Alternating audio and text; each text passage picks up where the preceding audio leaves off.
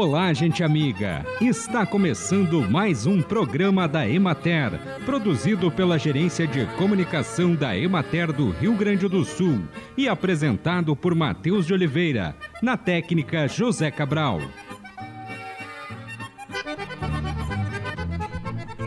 Em alusão ao Dia Mundial de Luta contra a AIDS, celebrado em 1 de dezembro, foi lançado neste mês o Boletim Epidemiológico do HIV e da AIDS.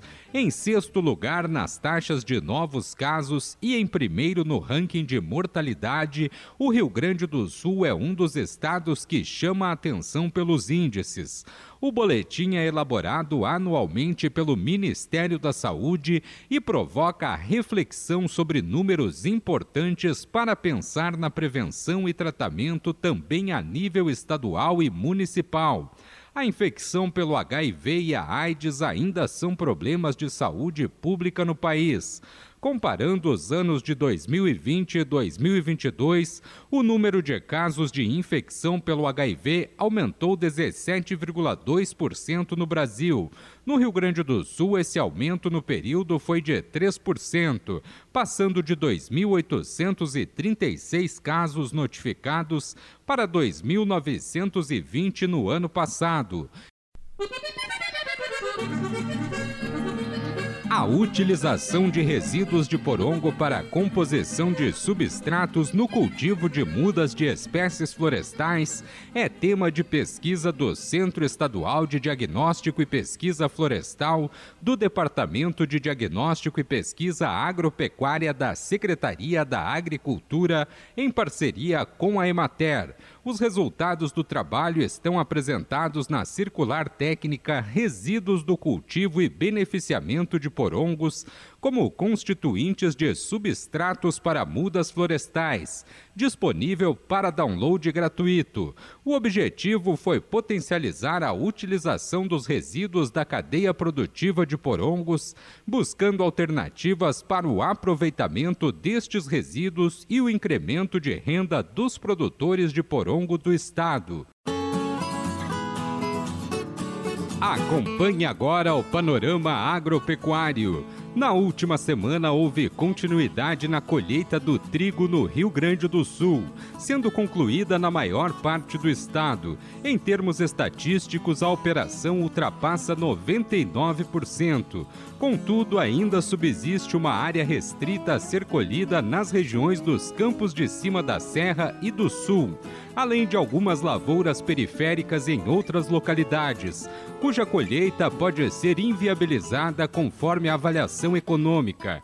Os grãos colhidos mantêm-se caracterizados por baixa qualidade, corroborando a diminuição não apenas quantitativa, mas também qualitativa do rendimento da safra, advinda das condições climáticas adversas durante o ciclo de desenvolvimento.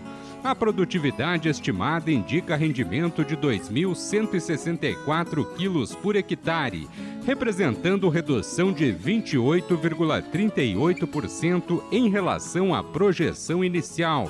O peso hectolitro é predominantemente inferior ao padrão comercial de 78 na região administrativa da Emater de Caxias do Sul, a colheita do trigo ainda está em andamento apenas nos campos de cima da serra.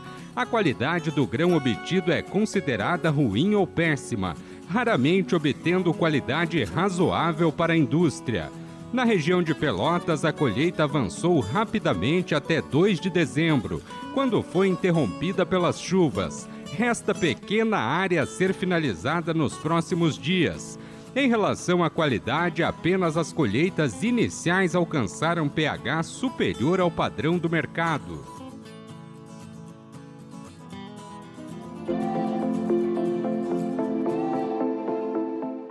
Olá, eu sou Dulcineia Rasvomer, do escritório regional da Imater de Frederico Westphalen, extensionista rural. E na dica do programa de hoje, queremos falar sobre fazer justiça com as próprias mãos.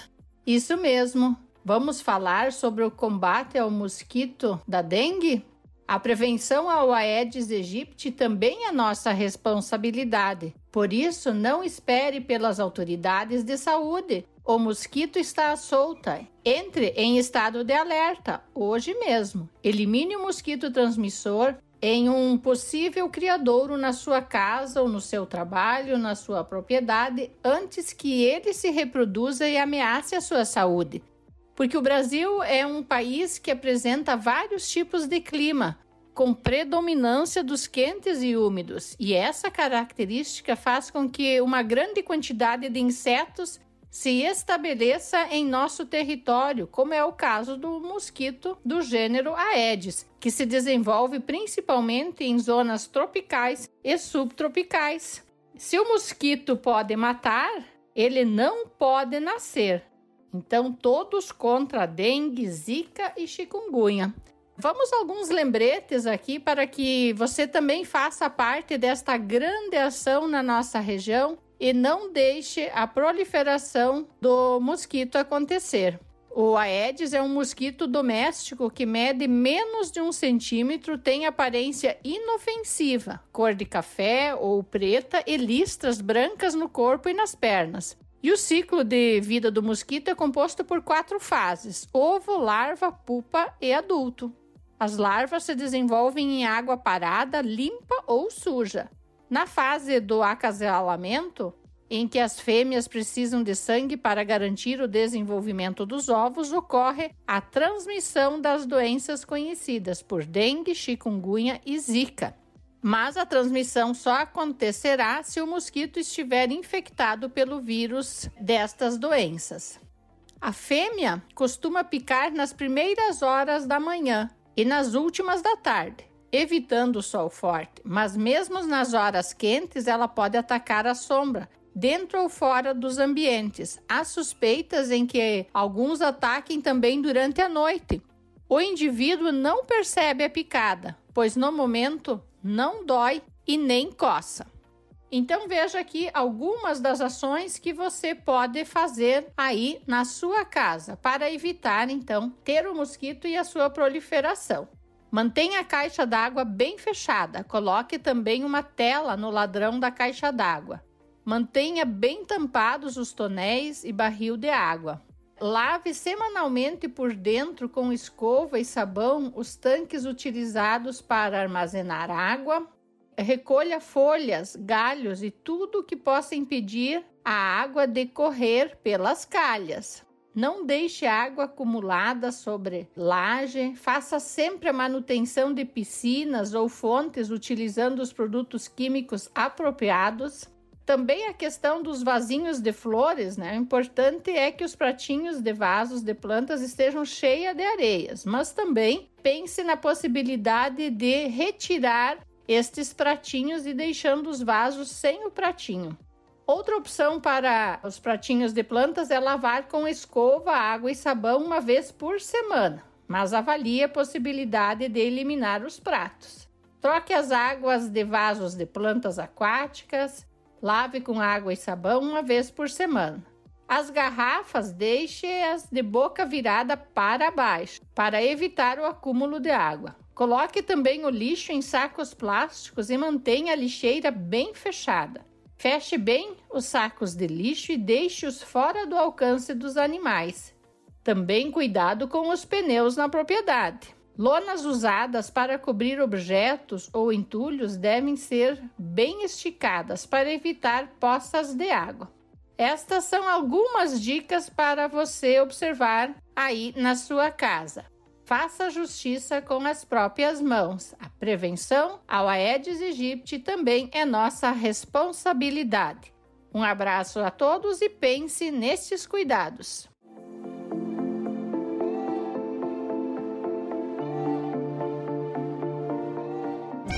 O greening é uma das mais graves e destrutivas doenças que afetam a cultura dos citros. É a maior ameaça à citricultura em nível mundial causada por espécies de fitobactéria Candidatus libericbacter, está presente no Brasil nos estados de Minas Gerais, São Paulo, Paraná, Mato Grosso do Sul e Santa Catarina.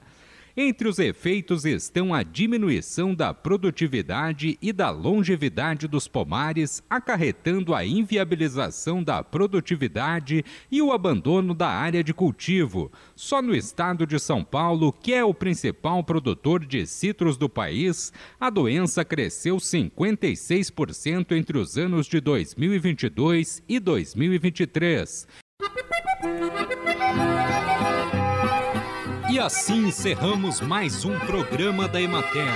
Um bom dia a todos vocês e até amanhã neste mesmo horário.